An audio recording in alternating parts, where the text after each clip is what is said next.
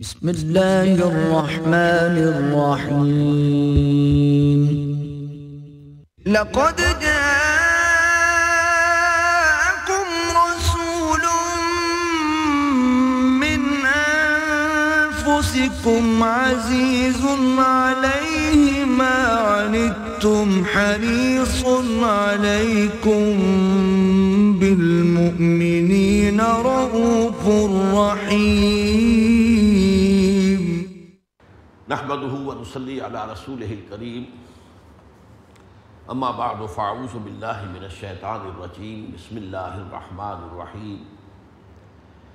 اللهم صل على عبدك ونبيك ورسولك وحبيبك وخليلك محمد وبارك وسلم.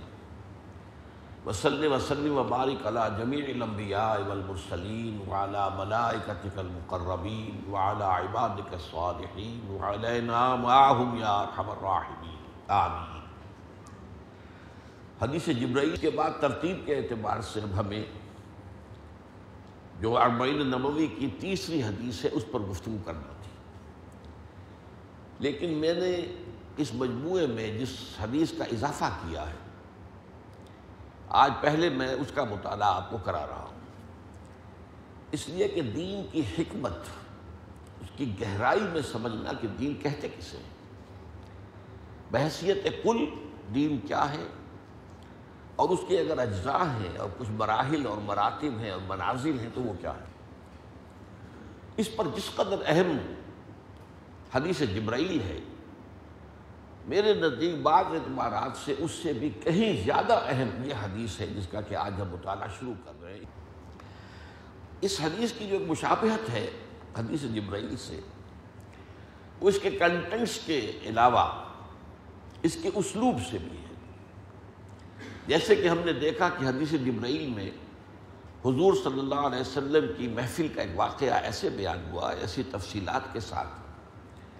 کہ گویا کہ ہماری نگاہوں کے سامنے وہ نقشہ آ گیا اور تھوڑی دیر کے لیے ہمیں یہ لذت جو ہے محسوس ہوئی کہ ہم خود بھی اسی ماحول کا اور اسی گویا کے مجلس کا جز بن گئے۔ اس سے بھی کہیں زیادہ کیفیت اس حدیث کے اندر ہے، اس کے بیان کے انداز میں اور اس کا پس منظر بیان کرنے میں، اس کا واقعاتی انداز میں۔ چنانچہ میں اب اس کا ترجمہ اس وقت ہم سب سے پہلے کر رہے ہیں تاکہ ایک نشست میں ترجمہ مکمل ہو جائے اور صرف چند اشارات، باقی اس کے دو مضامین پر تفصیلی گفتگو انشاءاللہ آئندہ جمعے میں ہوگی۔ ان معاذ بن جبل رضی اللہ تعالی عنہ۔ اس حدیث کے راوی حضرت معاذ بن جبل ہیں رضی اللہ تعالی عنہ، جو ایک انصاری صحابی ہے اور صحابہ کرام میں ان کا ایک بہت اونچا مقام اس اعتبار سے ہے کہ آن حضور صلی اللہ علیہ وسلم نے اپنے بعض صحابہ کے لیے جو سیغے استعمال کیے، مدح کے، جس میں افعل التفضیل کا سیغہ آیا ہے۔ ارحم امتی، بے امتی، ابو بکر۔ میری امت پر سب سے زیادہ رحیم اور شفیق میری امت میں سے ابو بکر وہ اشدہم فی امر اللہ عمر۔ اللہ کے معاملات میں سب سے زیادہ شدید اور سخت میری امت میں سے عمر ہے، رضی اللہ تعالیٰ عنہ۔ وہ احیاہم عثمان۔ اور سب سے زیادہ با حیا انسان وہ عثمان ہے رضی اللہ تعالیٰ عنہ۔ وہ اقواہم علی اور سب سے زیادہ اصابت رائے کے حامل، صحیح فیصلے تک پہنچنے والے وہ علی ہیں رضی اللہ تعالیٰ عنہ۔ اور بھی ہیں بعض حضرات کے بارے میں۔ اسی میں، اسی فہرست میں ایک نامن کا بھی ہے۔ وہ عالمہم بالحلال والحرام معاذ بن جبل۔ اور میرے ان صحابہ میں حلال اور حرام کے علم کا سب سے زیادہ جاننے والا معاذ بن جبل ہے۔ یہ در حقیقت فقہائے صحابہ میں ان کا شمار ہے، ان کا اونچا مقام ہے۔ یمن کا گورنر بنا کر حضور نے انہیں بھیجا تھا، اس وقت جو مکالمہ ہوا تھا وہ اپنی جگہ بہت اہم ہے، لیکن اس وقت وقت نہیں ہے کہ میں اس کو دہراؤں۔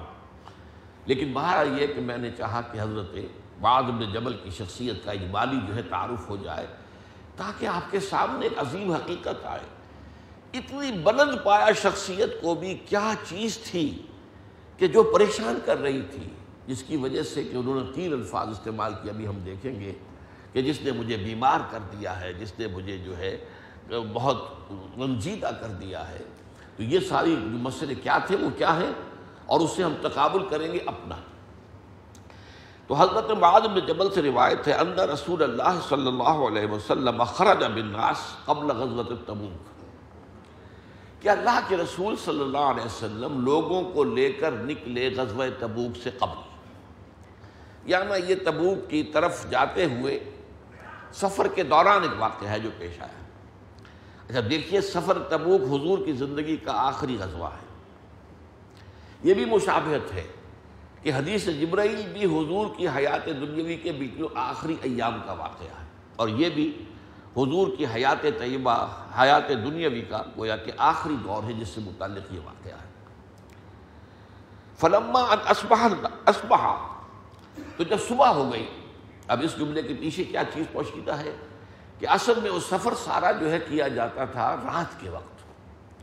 کیونکہ صحرا کا سفر ہے، دن میں شدید گرمی، دھوپ کی تبازت تو زیادہ سفر جو ہے وہ رات کو بہرحال خنکی ہوتی ہے، دھوپ نہیں ہوتی۔ لہذا جتنا بھی فاصلہ رات کو طے ہو جائے وہ غنیمت ہے۔ تو ساری رات سفر کرنے کے بعد فلما ان اسبحا جب صبح ہو گئی، فجر طلوع ہو گئی صلاح بن ناس صلاۃ الفجر صلاۃ الصبح۔ تو حضور نے لوگوں کے ساتھ نماز ادا کی یعنی آپ نے نماز پڑھائی صحابہ کرام کو فجر کی نماز۔